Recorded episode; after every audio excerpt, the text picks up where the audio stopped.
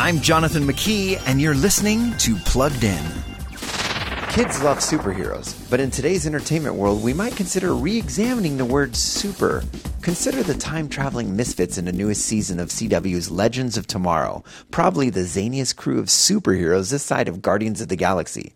Super? Maybe. They're strong, fast, and have great fighting skills. Heroes? Eh, you might want to take a closer look. We're the only people who are capable of handling time traveling aliens. We're the experts. While Legends of Tomorrow has mindless, kid focused sheen to it, it's a bit deceiving. This TV 14 series doesn't pull any punches, literally. Expect violence, blood, a little sensual talk, and some disappointing life lessons. The show might be creative and entertaining, but it's full of mushy morality. Before streaming the latest shows, visit pluggedin.com slash radio. I'm Jonathan McKee for Focus on the Family's Plugged In.